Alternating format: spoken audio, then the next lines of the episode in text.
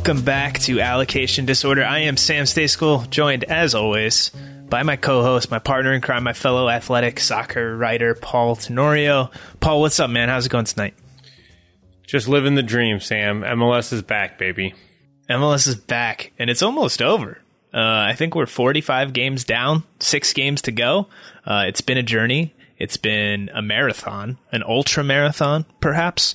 Um, but we're starting to get to the end. We have our first semifinalist, the Philadelphia Union, put a hurt on Sporting Kansas City tonight. Played what I thought was their best game of the tournament. Beat KC three to one on the back of three first half goals. Three really good first half goals, I might add. Um, Brenden Aaronson got MLS and American Soccer Twitter jumping with a nice little turn and pass on that third goal um, for the assist. Um, but a really good performance by the Union. Uh, one of my predicted finalists, by the way. Uh, and they're on into the semifinals where they will face the winner of the NYCFC Portland match, which is going to be on Saturday night.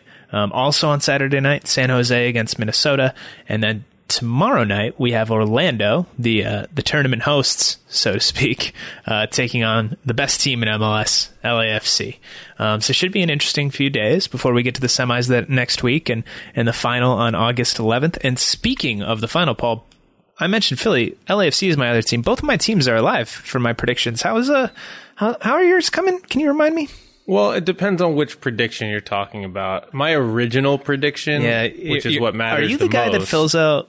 Are you the guy that fills out like three March Madness brackets? And, oh, like, in college, I filled out teams like, in each one, like ten on ESPN. I was trying to win a million dollars. Are you kidding me? Remember how I filled out so many brackets right, on ESPN? I digress.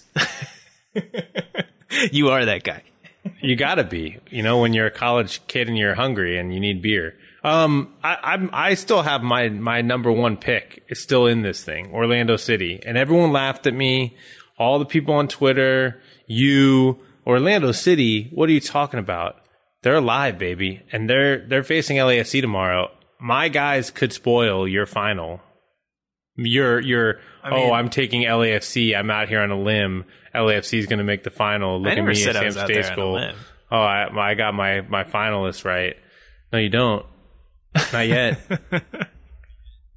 listen, listen, man. First of all, you picked Toronto and Seattle here on this very show last week, and they both lost in the round of 16. Um, so I think you know it's it's fair for me to mention that. Also, you say we laughed at your pick of Orlando. You picked Orlando as a joke. Be honest. I picked it because I was rooting for the MLS upside down, which has occurred. I mean, look at who, who advanced out of the group stage. Vancouver advanced. Cincinnati advanced. Orlando City advanced twice. Okay.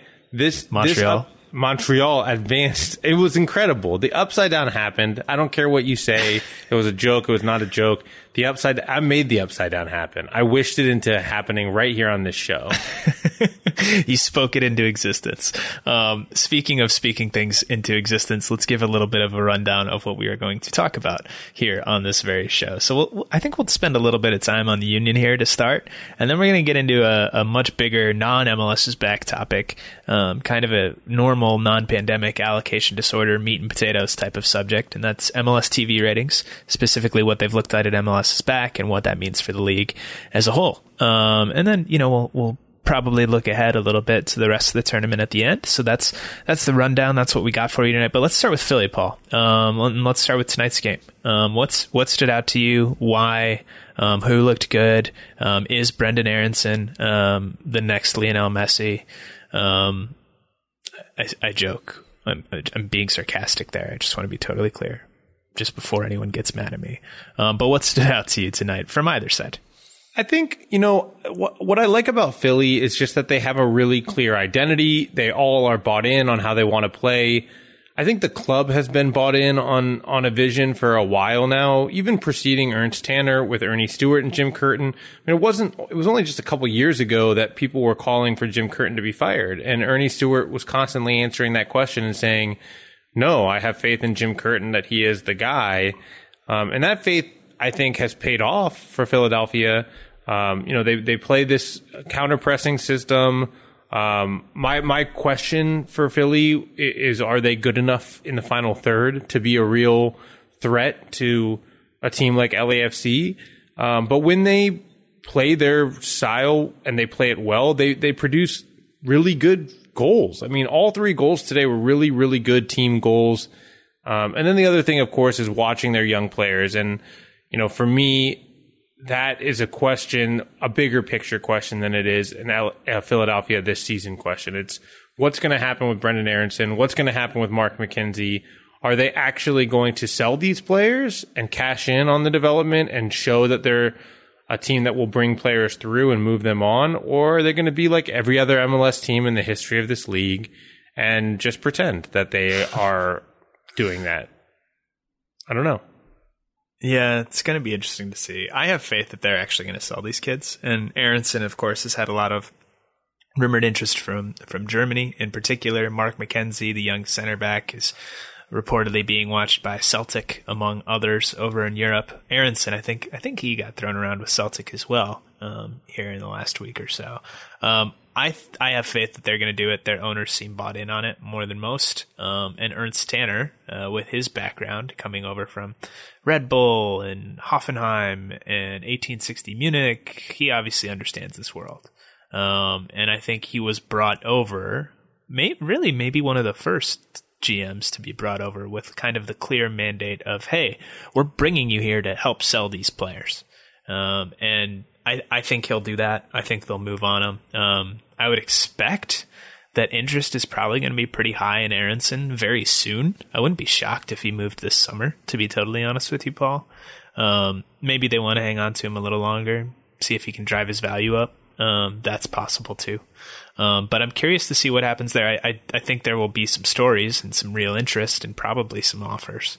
Um, so I think the union could have a decision, and I have more I have more faith in, in them than I do in most MLS teams to to go and sell these kids. Um, and I think that's important. And I think uh, you wanted to talk about some of those reasons why it's important. Yeah. Well, first, um, kind of on your note about this summer, I think it is interesting. It's an interesting opportunity for MLS. We've talked about this before, the beginning of the COVID shutdown and the transfer market and the impact it was going to have on many, many teams around the world who don't have billionaire owners and are going to be forced to sell more players in order to bring revenue into the club and to keep those clubs afloat. We're seeing it. I think, you know, when I speak to people, for example, in Mexico, you know, they, what they're saying is owners there are looking to sell, sell, sell, sell as much as they can. We're seeing players coming from Liga MX already to MLS. Um, and I think there is going to be an, a lot of interest in American players and MLS players in this upcoming transfer window because you can get American players for cheap, for relatively cheap to their actual value. This is a place to get bargains. And I think, and I've always thought that MLS is going to have to sell at bargain prices in order to establish a market where they can start to make more money. The problem is MLS doesn't want to do that. They always think that their players are worth more than they are because they have an inflated sense of self. The league does itself. And that has always led to issues with sales of players. And you can go down the list of players who should have been sold that weren't. Um, Lucho Acosta is the greatest example from just last year or two years ago. Um, should have been sold to PSG. People thought that they could squeeze a couple million more out of a player who was, you know, not even close to the level that PSG was offering. I think it was $8 million. Should have been a, the no brainer to end all no brainers. They didn't sell him and they lost him for free. Erik Palmer Brown, Sporting Kansas City, had offers, didn't sell him, lost him for free. There's a trend here. And, you know, even in the transfers that we've seen in the past, um, prioritizing sending a player to a big name club for the PR of it versus what the best fit might be. All of these things have been a part of Major League Soccer's history and I'm interested to see how these teams react in the window if they do have legitimate interest for these young players. And yes, they they might have to sell a player for less than he's than he would be worth if he was Brazilian or Argentinian. But the reason those prices are higher in Brazil and Argentina is because there is a very long history of players going to Europe who are from those countries who perform at X or Y expectations.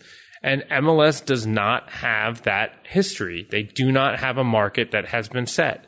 And it's only beginning to form. And you can't just point to Alfonso Davies and say, see, they bought Alfonso Davies for a lot of money and he's panned out.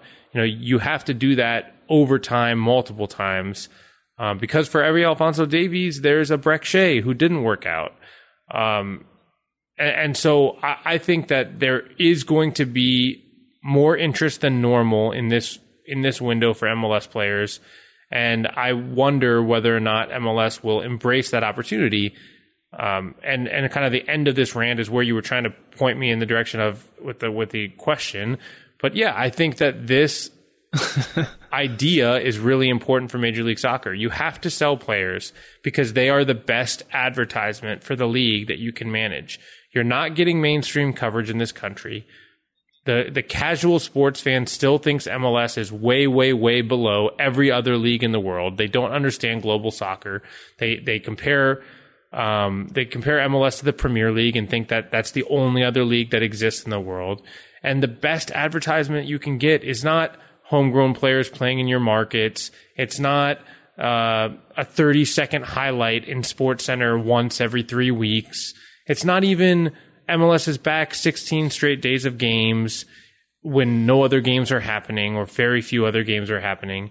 It's Tyler Adams. It's Alfonso Davies. It's Miguel Almiron. It's players who came up in this league going overseas and succeeding and playing well even when you look at players like Weston McKennie, who came up in FC Dallas's academy and just didn't sign a homegrown deal, went straight to Germany. Chris Richards, another player who was in an MLS academy, signed a contract, never played in MLS, and is is looking like he has a chance to break in at Bayern Munich. Um, that is going to sell the league to the casual fan, soccer fan, and it's going to convince the rest of the world that MLS has made significant progress. But you have to be willing to sell and MLS has not shown that yet on a consistent basis. Yeah. They haven't, but I think the tide is starting to turn a little bit. I really do think that, and like I'm as hard on MLS as as anybody um, out there in a lot of these things. But I do think the tide's starting to turn, and it's not perfect at every club. But I do think Philadelphia will will join that tide pretty soon. Um, and you mentioned that proof of concept thing and players from Argentina and Brazil getting sold for higher prices because of the history. I think that's starting to change too. You know, you mentioned it takes more than Davies. Well, there is more than Davies now. It's Davies and Adams and Almiron going straight from MLS. And if you want to say McKennie going straight from an MLS academy, and even Chris Richards, who's starting to break through with the Bayern Munich first team, um, coming from an MLS team. So, so that's that's starting to change a little bit as well. Um, is it all the way there? No, of course not. But that is starting to change. I do think the point that you made, though, uh, is really interesting about how that's a good way to sell the league. I totally agree, and I think MLS needs to do something different, right? Quite obviously, and and we can get into the TV ratings now uh, from this MLS's back tournament. All of these games were on national television, either on ESPN, um, Fox, or FS1, uh, TUDN. Um, they they were on national TV. What it's been 45 times now in the last three weeks. Uh, the ratings have largely been the same pretty much as they are for a normal regular season. Jonathan Tannenwald from the Philadelphia Inquirer, he had an article come out recently. Um, the league told him that viewership this month for MLS is back is up 7% over what it was in July 2019. Um, average viewership for primetime games is 289,000 viewers. Um, and the biggest audience for the entire tournament at the time when Jonathan wrote his article was was 639,000 viewers for Atlanta, New York, on July 11th, which was on Big Fox and and on TUDN, which is Univision's cable channel. Um, the 9 a.m. games, um, of which I think there were eight or nine, uh, were dreadful in the ratings. It pains me to say because I, I quite enjoyed them despite the poor play. I liked the I liked the early start. Um, the biggest audience for those was 175,000. Um, just to put these numbers in a little bit of context, um, I'll compare them to some other leagues, and these aren't perfect apples to apples comparisons. Um, NWSL, which of course just wrapped up its Challenge Cup out in Utah, um, they drew 653,000 viewers on CBS for the final, so slightly more than MLS's biggest audience. Their opener was 527,000 on CBS, which was slightly more than the 492,000 that ESPN drew for the MLS's back opener a few weeks ago. Um, NBC Sports, they averaged apparently 462,000 per match for the recently completed EPL season, which was their highest number in four seasons. Um, Chivas, down in Mexico. Liga MX remains the most watched soccer league in the United States, by the way. Um, they got 586,000 um, th- for their match last on Saturday against Leon um, through their partnership with Telemundo. So MLS is, you know, in all those leagues I listed, um, you know, kind of comparable to NWSL, I guess, but slightly below. Um, again, not apples to apples, uh, but it's sort of in line with what it is in 2019. Um, and it seems like there's this set audience of 250 ish thousand people that will tune into a nationally broadcast MLS game during the regular season. And that number does not really change. And it hasn't for years. And I mean, we talk about it a lot, Paul, you and I, but with the media rights deal coming up at the end of 2022, so two and a half years now, there will be a new TV deal in place or coming into place. Um, and with the revenue from the current TV deal being 90 million per season, so roughly 3 million per team, aka roughly nothing, you know, in terms of the grand scheme of sports, uh, and what it costs to, to even sign a designated player, for instance. Um, if MLS is to be the league that it wants to be, that TV rights number needs to go way, way, way up. And if you don't increase ratings, you know, you might have a problem getting that rights number way up. And, and there are other ways to kind of juice that deal. But at the end of the day, you need to grow the audience. And I think that that point that you made about saying, hey, you know, this is the place to watch New, Newcastle fan. MLS is the place to watch the next Newcastle star, right? Munich fan. This is the, this is the place to next, to, to watch the next Bayern star, right? That's something that can draw in, I wouldn't call them a casual fan, but it can draw in maybe a more hardcore fan of the EPL or of the Bundesliga or of a Champions League club that hasn't paid attention to MLS but knows and loves soccer and is willing to get into it. Maybe you can suck them in a little bit that way, Yeah. um, and, And it's get them to watch. it's not Um, just, So I think um, that's int- I think that's interesting. sorry, it's not just it's not just watch the next player for your team, right? It's like there is this concept out there, Sam, that that the that MLS is a really really low level of soccer, and that's just not true anymore. I mean, like you said, like we mean, give we give MLS It, it's it's not true, but like anyone that was watching MLS's back Yeah. would not know Yeah, that. no, for sure. Um, But- but and that's not have to- really that, that's not really the fault of the players. It's just brutal conditions down there. yeah, you have to you have to close that perception gap. You have to close what people think of MLS, which is they think of the 2005 version of MLS or the 1999 version of MLS. They don't really understand how far it's come in the last 5 years. And you know, it has the, the the the high quality teams and the quality of players has changed significantly over the last 5 years. But to tell that story, you need you need new ways to tell that story and to reach new fans to show them that it's worth tuning in, that there are reasons to tune in.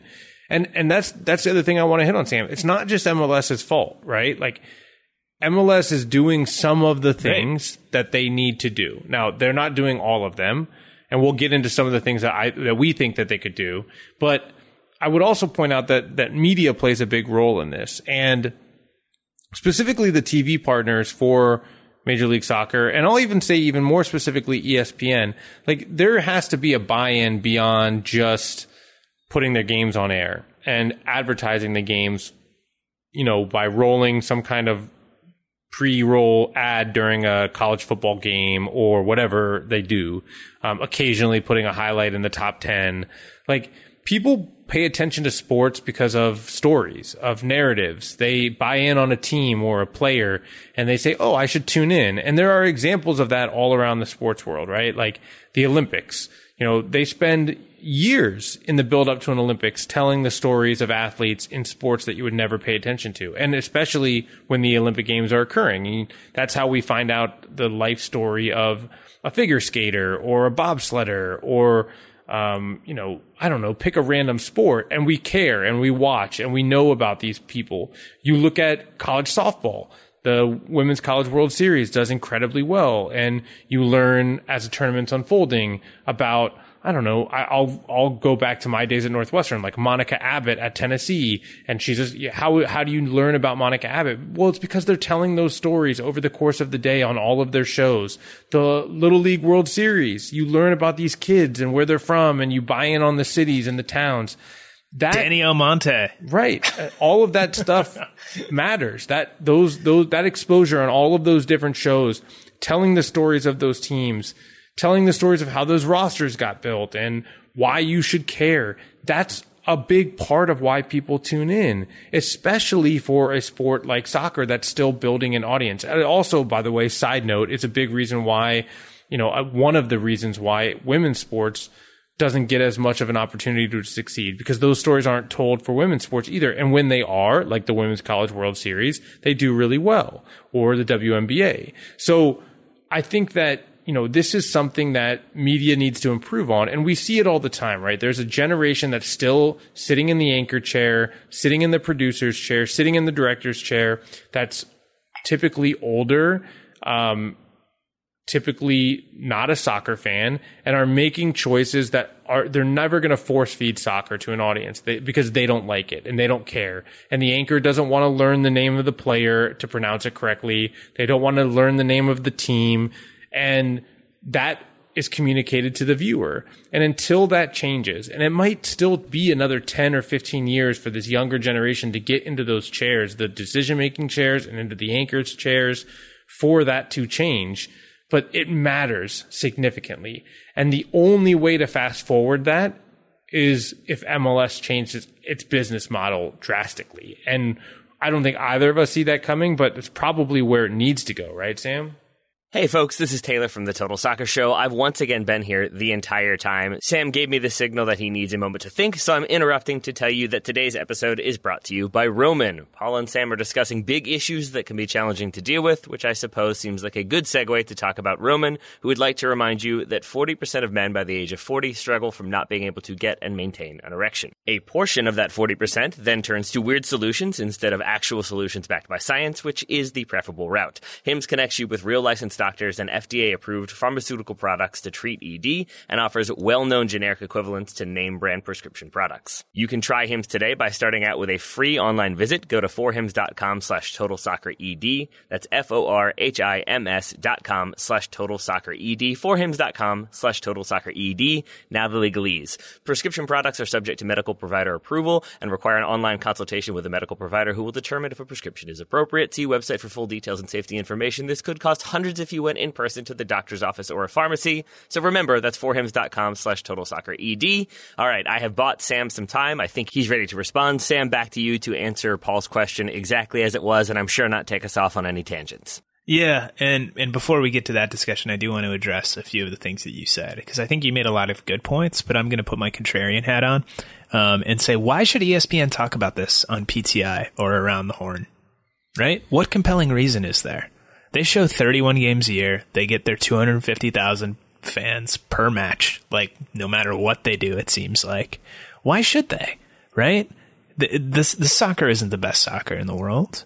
Like, why should they devote time and resources, um, which they would need to devote, right? Because it's not like Tony Kornheiser and Mike Wilbon is able to just riff on MLS. No, they would have to spend a significant amount of time prepping to do it properly, right? And they would want to do it properly. So why why should they devote that when they can talk about the NFL with a, a much much greater ease, right? And the return on that is going to be much better for their company, right? Why would they? And then you get into chicken and the egg type things. But just to put my contrarian hat on there, like MLS is not it's not the biggest fish in the sea.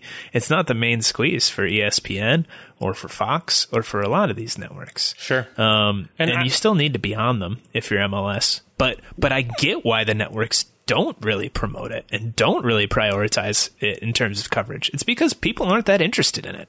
Like, and, and it's not the network's responsibility to make people interested in it. Would it be better if, you know, I knew that every Saturday or Sunday night at a certain time, ESPN or Fox was going to show their game of the week? Yeah, it'd be a lot better. You know, during a normal season, I have no idea what day or time that that game is going to be on. And it's a bit of a pain in the ass to figure it out, right? And I'm the opposite of a casual fan, right? So, so creating some consistency there, that would be good. Just doing more ads for it during SportsCenter, having one segment, that would be better. Yeah, 100%. But at the same time, I understand why these networks don't do those things because they're in the business of making money just like everybody else, right? And and money for them is NFL and NBA and and, and MLB. And that's where they're going to devote their time and their energy. But- but and it's that's- not going to be to where- MLS. And until, but, but the league can't can't change that. right? Like you said it. You said it. It's the generational thing with the producers and the anchors, and I, I totally agree with you there. And I think it's going to be another 10, 20 years before that changes.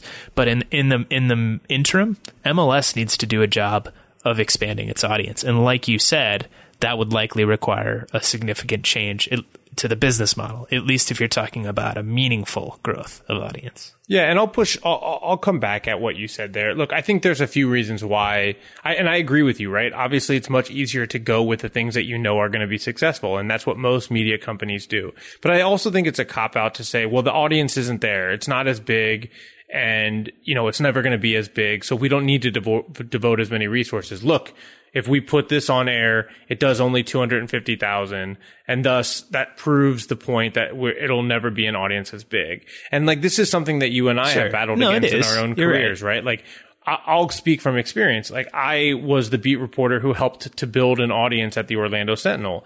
And the instinct of the Sentinel initially was not, Hey, we should put a full time soccer reporter on and we should do, give it the exact same level of coverage um, that was something that evolved. And luckily, there were editors in those chairs who embraced that idea and said, yes, like we are willing to do this and give it a try and see what happens. And, and they put me on the road full time and they, and more importantly, they put really important soccer stories on the front page and they created a special section for Orlando City and they built a blog out of nothing to be the same as Florida Gators and Florida State and Orlando Magic.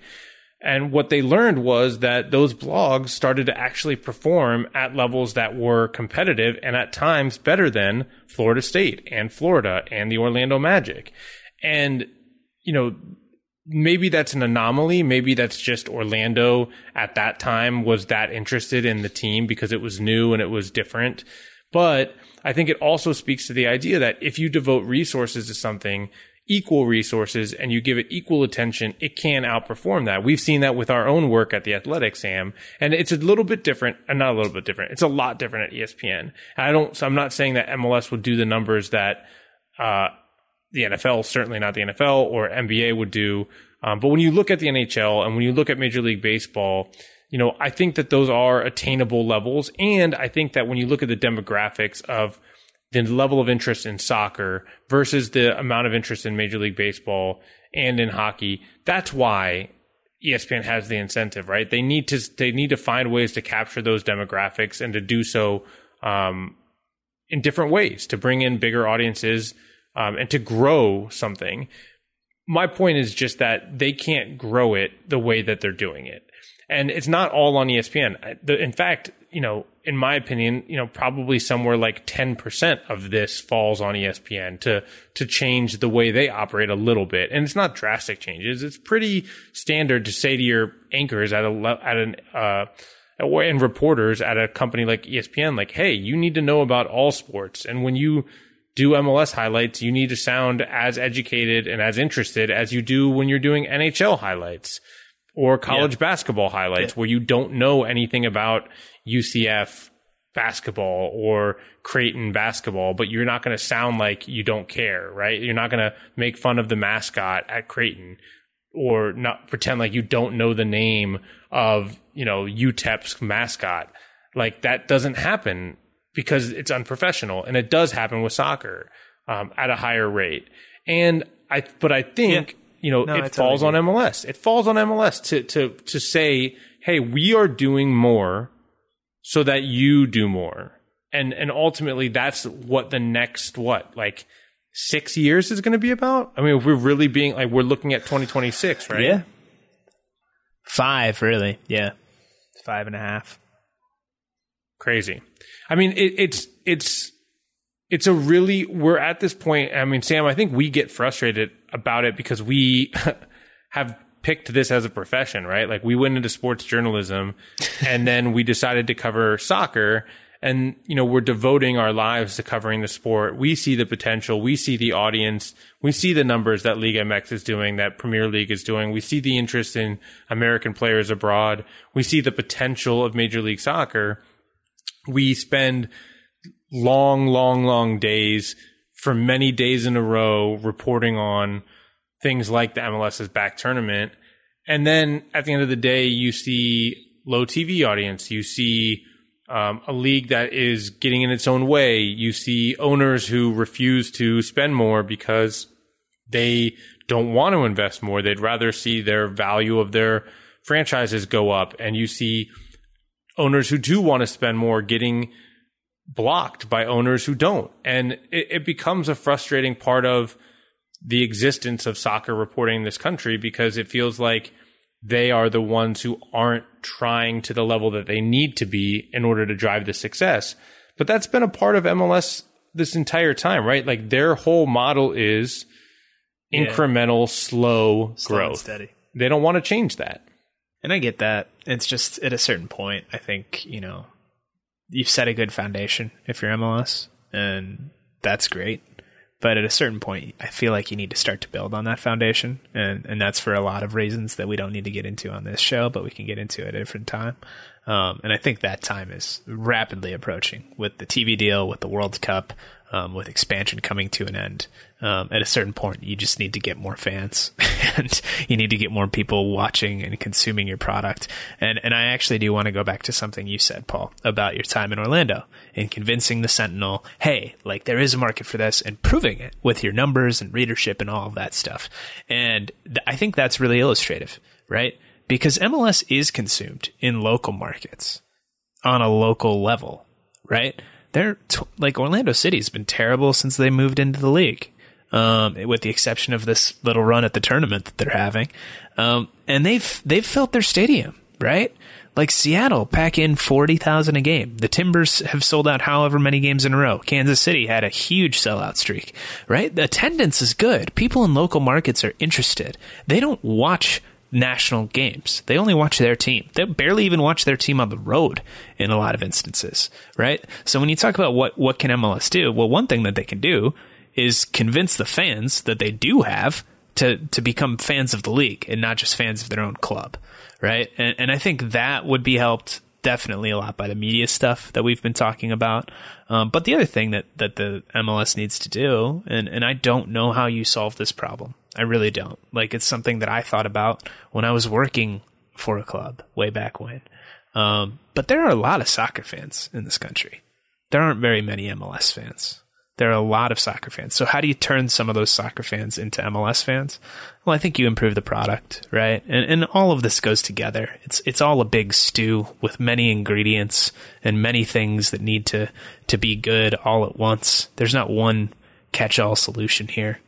Um, but you know, that's that's the market. Those are the markets, in my opinion, that you need to start to do a better job of capturing. And it's been pretty stagnant for a long time um, in both of those regards, in my opinion. So it's going to be. I mean, I don't know, man. Like it, it at a certain point, at a certain point, it's it, it, it's like if not now, then when? You know, like if not now, in terms of like really trying to push this forward and take the next step, then when? You can't wait too much longer. Um, you know, five years, six years, it's a long time, but it's not, it's not that long of a time in, in when you're talking about building a fan base and creating, you know, a whole swath of, of millions of fans, right? It's not that long. You got to pack it in pretty fast, um, before that World Cup comes around. Uh, And not only that, Sam, but- I don't know that they're going to be able to do it. Yeah, I mean, I, I think also like, I mean, when you and I grew up, I mean, here's why MLS needs to change on kind of another level, right? Like when we were growing up, and I was, uh, I don't know, I was 11 years old when MLS launched. I remember watching the MLS Cup final in my friend's basement when DC United came from behind to win. I was a DC United fan. I was a kid, and then I stopped watching uh, for a while when I got as I got older. I was playing. I wasn't really interested in it, and part of the reason why was because soccer started to become a little bit more accessible on TV. Right? Um, you could watch Champions League, and I Right. could, you know, I remember ordering the, um, you know, uh, on pay per view a Serie A. Uh, it wasn't really a final, obviously, but when Roma won the Scudetto and Totti got stripped down to his underwear on the field, and you know, now that you know there wasn't really competition for MLS. It was very difficult to get games besides Champions League. I remember ordering VHS Yeah. tapes from Eurosport magazine to be able to learn about the Premier League and learn about Ajax. And you know now Oh, we come from different generations. yeah, we really do. But now you you can turn on the television on a Saturday morning and you can watch the Premier League, any Premier League game you want, you can watch. Um, with a subscription fee, you can watch the Bundesliga, Yeah. you can watch Liga MX, Serie you can watch Serie. A, you can watch the Championship, and so if you don't act soon in your Major League Soccer, this whole new generation of fan that's being generated as a soccer fan that's starting to pick teams and buy into the sport, they're not going to pick you. They're not going to pick you. They're, and we're seeing that happen in real No. time, right? They're picking Liverpool and, And- Chelsea and Manchester City and Manchester United and even Newcastle and Aston Villa and these random teams that you wouldn't expect an American to grab hold of. And MLS can't do the slow incremental growth anymore without risking bigger and bigger chunks of the soccer fan market going elsewhere. And and it's also going to be aided by young American players going to the Bundesliga.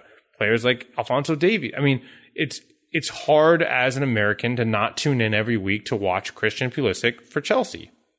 And to say, Yeah. you know, a lot of fans are going to buy Chelsea jerseys, and that's fine. It's not that you can't do both, but MLS is kind of stuck to this slow incremental growth that worked for the first decade and a half when there wasn't as much competition. But that time is gone, and we we've gone 35 minutes into this show without saying it, Sam. I don't think we've said it yet, but the chicken and the egg scenario here, right? Like MLS says we can't Yeah. spend more until we have a bigger TV deal and we make more money.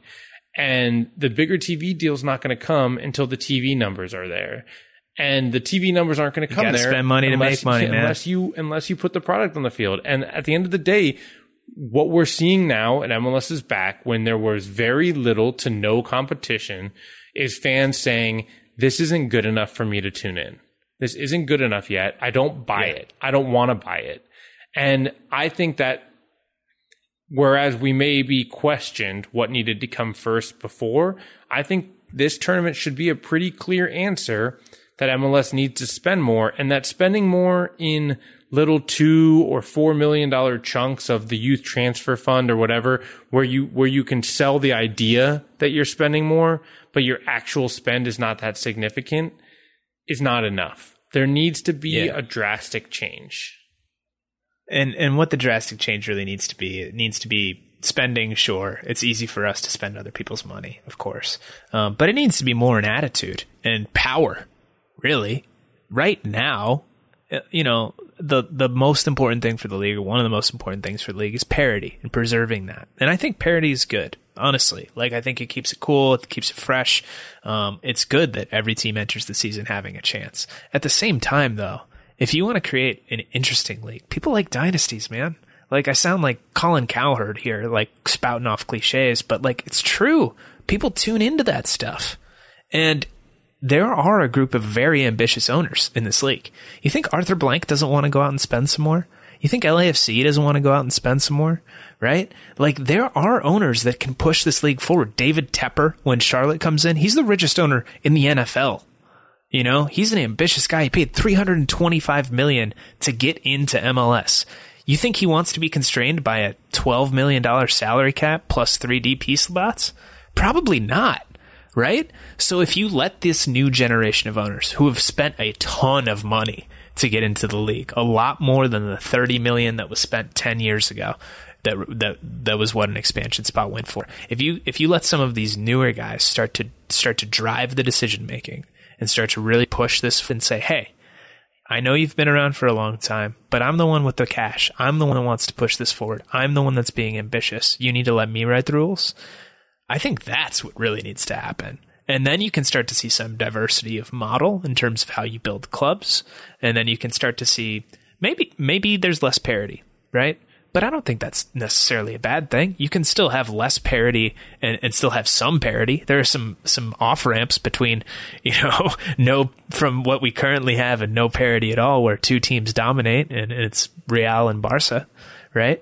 Um, and and I think you can find that happy medium, and I think you can kind of let the big clubs drive it, um, and let the small clubs um, that don't want to spend, they can figure out ways to compete. Maybe they invest in their academy a lot more. Maybe becoming a selling club becomes much more of a real thing that allows you to compete because you're injecting money through transfers. Um, I think that I think that would be a good thing for MLS in every single way.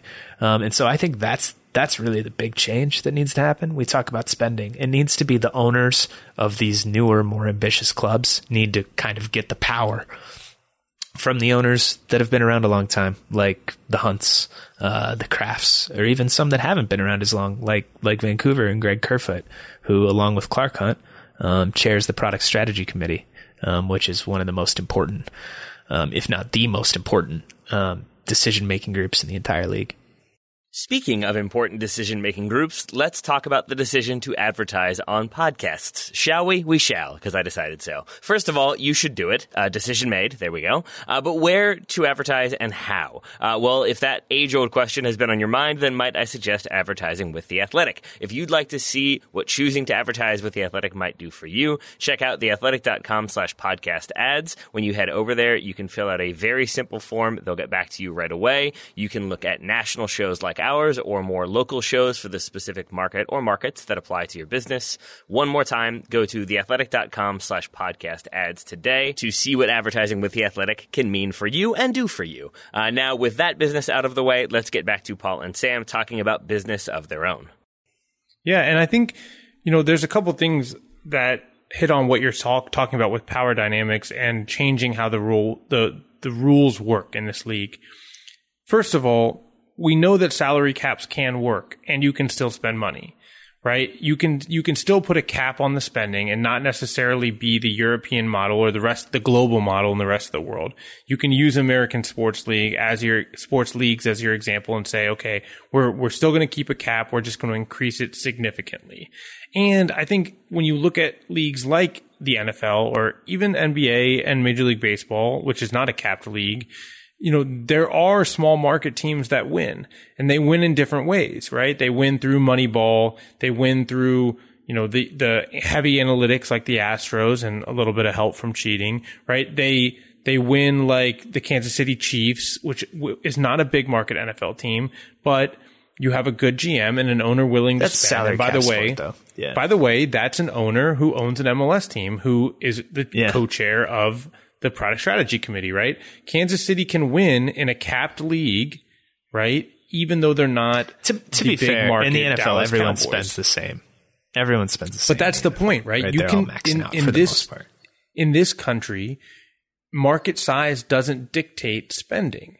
There are enough billionaires who own sports teams that it's different than Germany. It's different, you know, it it's different than Germany. It's different than the Premier League. It's different than leagues around the world.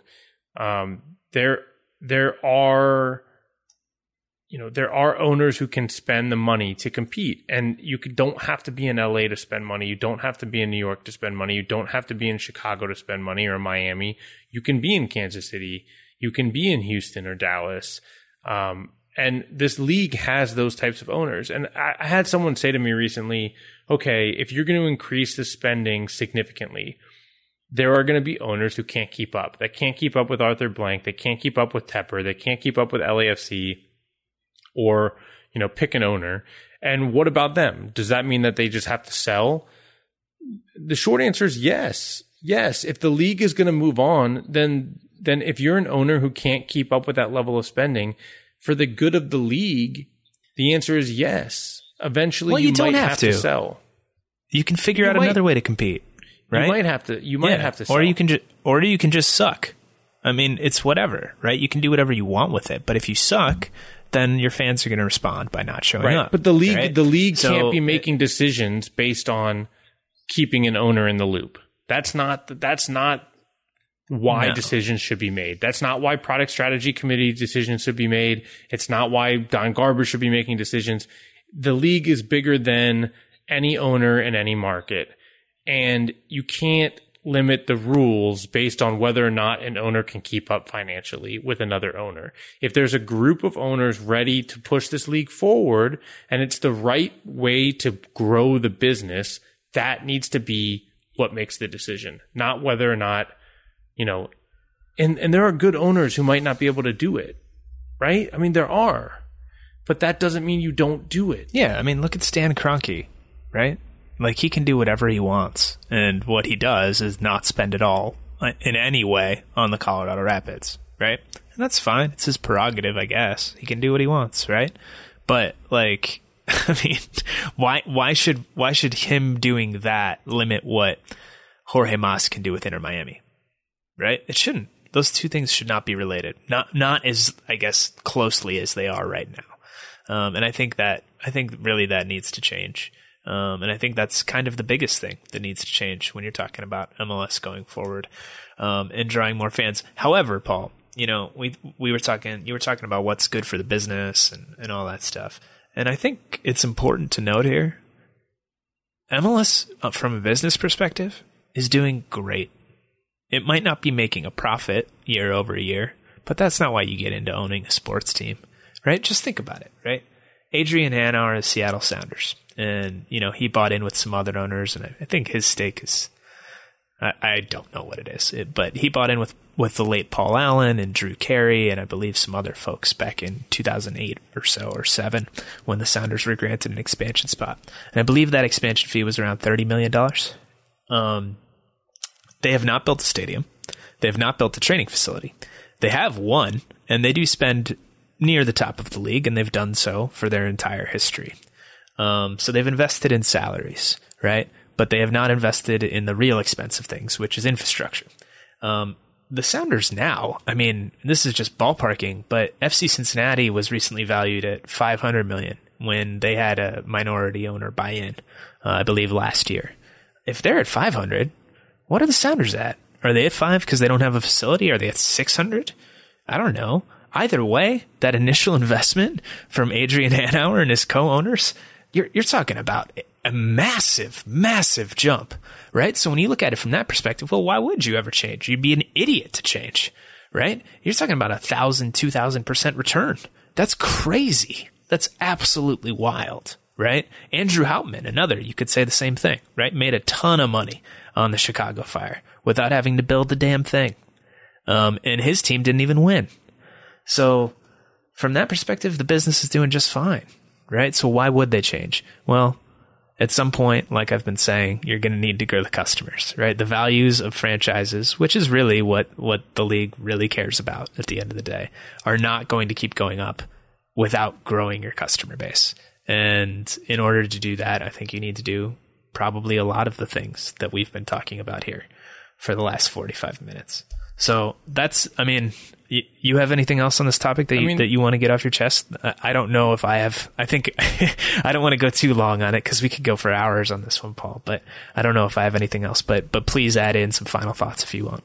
No, I think the last, you know this loops back to why we got into this conversation. The first point, first place, which is the TV ratings, and if you look around the rest of the country and what sustains professional sports leagues, and you look at Premier League and any other team in any other league in Europe, pretty much um, the big leagues, the thing that that sustains these leagues and that really drives the profits and and real revenue is the TV deals. And in order for that TV money to go up, the audience is going to have to increase. It's going to be more than just butts and seats. It's going to be more than just franchise valuations, which yes, at some point when expansion is done, you know, those franchise valuations, they might have a jump after expansion ends, but at a certain point you need to to show revenue, right? You need to show that you can drive revenue and grow that revenue. It's going to come through the market, the the TV market. And in order to do that, you've got to you've got to convince people to tune in. And I think we're going to need to see the product get better. And it has. Let's give the league credit. I believe it has gotten better in the last five years through expansion, mostly, right? Through teams like I think LA it's gotten and better Atlanta. and worse at the same time. Yeah, but the, the the thing that's gotten it better is these new owners who have come in and have done a better job. Right. And you know, that's going to end at some point. And so, you know, what is MLS going to do to sustain or expand that growth? And that ultimately is the question. You know, will they spend more it, it comes down to money. Realistically, it comes down to money in in the soccer world. Are they going to spend more? And structure. You know, uh, yeah, and they're, they're going to have to change the rules in order to to spend more to truly be competitive. But they're not even the best but mostly league in money. North America, right? So that that's where it goes, and and I I think we can leave it at that. But I mean, you know, I just I just think that we are, you know, looking at these TV ratings, I'm just saying to myself, you know, at some point, right? At some point, somebody's going to have to say, what has to change? What has to change? Yeah. 100%, man. Something's got to give. Um, speaking of something's got to give, let's change topics. Let's let's have something give on this discussion, and let's just let's look ahead towards the rest of the MLS is back tournament. Um, like I said, there's six games to go, 45 down. I think I've watched 43 of them, Paul.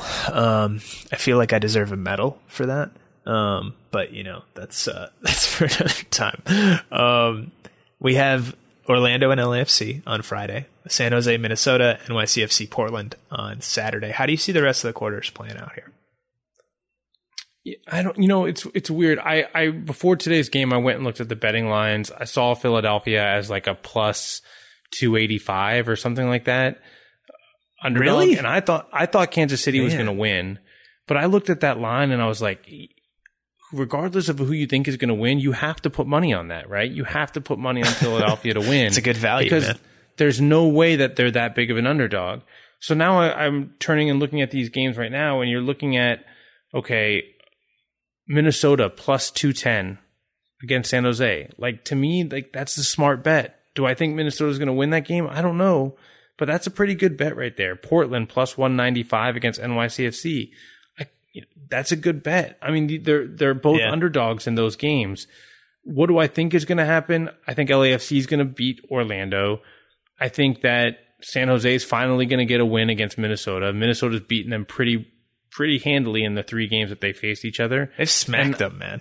And I Yeah. actually think NYCFC is going to stay hot, and I think they're going to beat Portland. But man, I look at some of these lines and I'm like, "Ooh, I'd, I'd lay some money down on Minnesota. I'd probably lay some money down on Portland. It's MLS; anything can happen. I'm not putting money down on Orlando, but you know, I I, I think it'll be LA, San Jose, and NYCFC that go through. I'm 100% with you on those, um, which I think is different from what we picked last week, but I can't quite remember. We, we don't need to talk about that anyway. Um, and I agree with you on the betting part too. So I'll just say a few quick things about a few of these teams. LAFC are the best team in the league to watch. Um, they're not the best team in the league at defending. Um, but um, it's it's pretty amazing to me what Bob Bradley has done with that group.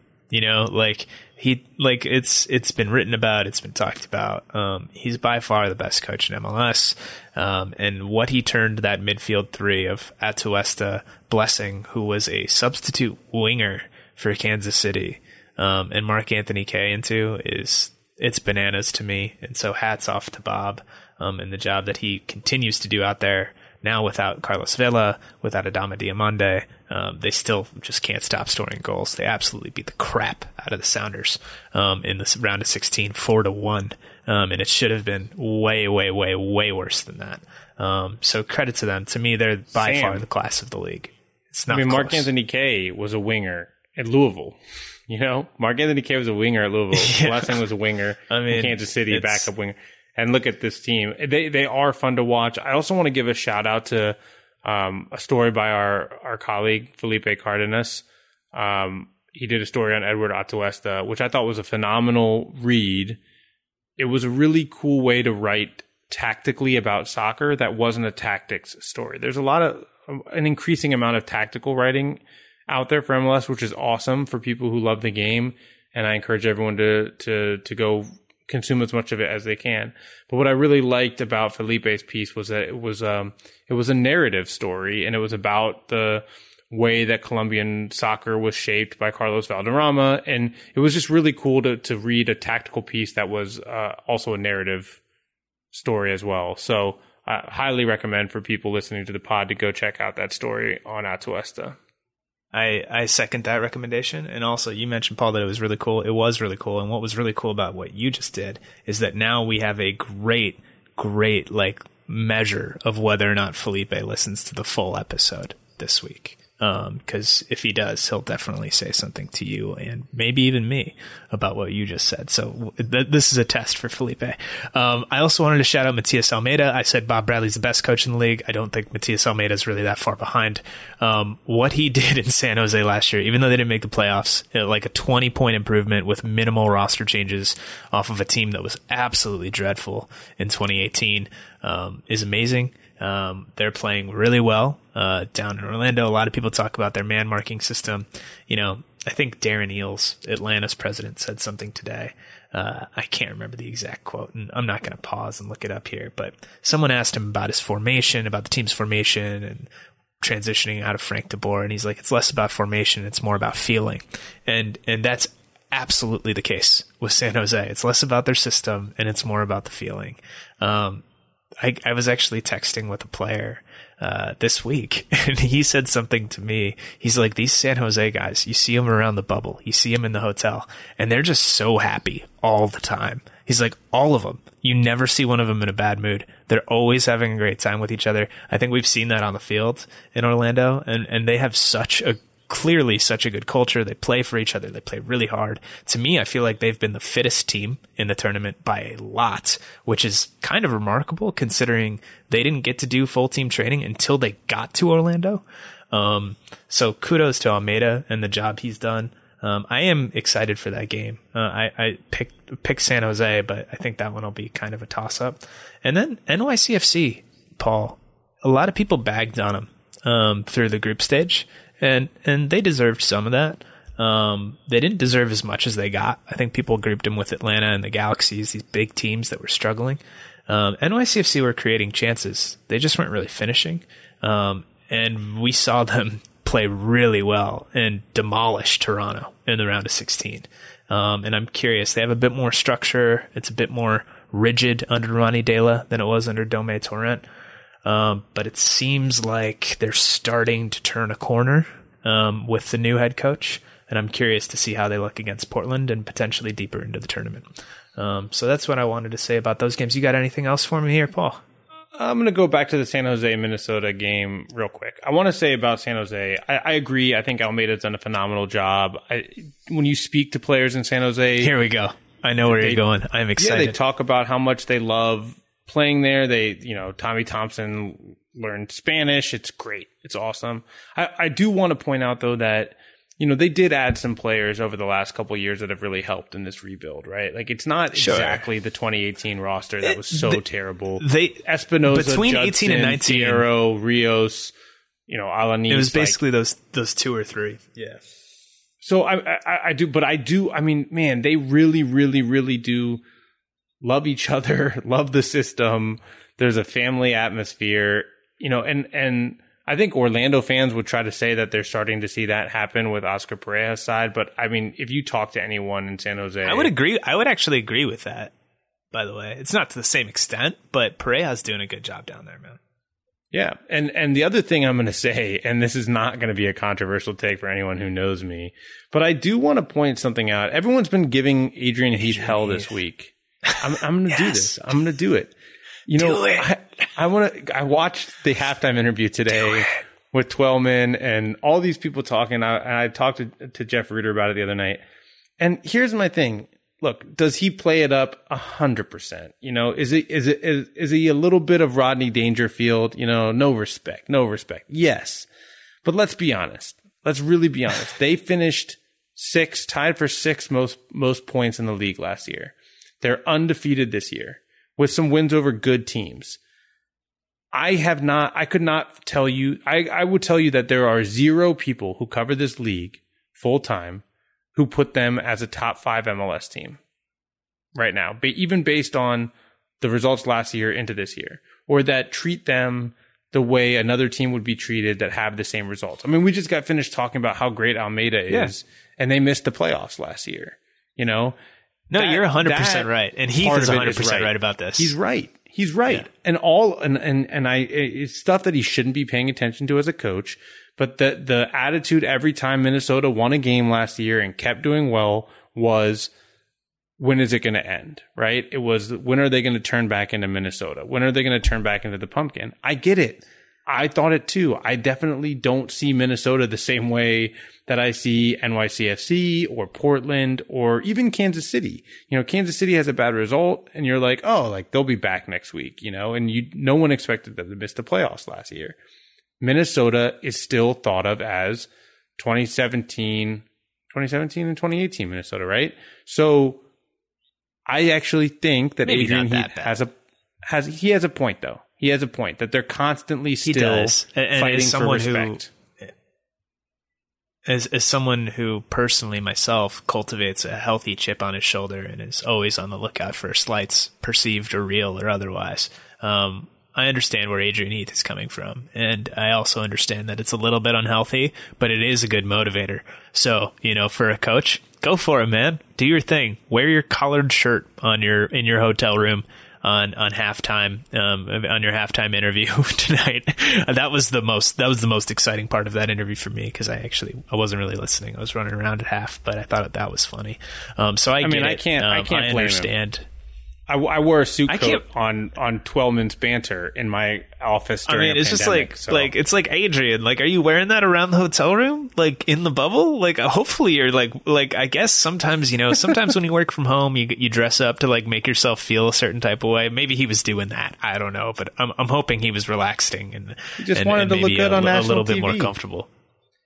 he probably Hey, you know with He his did. So wife, good- and so she was like. "Hey, throw a, throw a collared shirt on, Adrian. Oh, don't be a, date don't be a night. bum."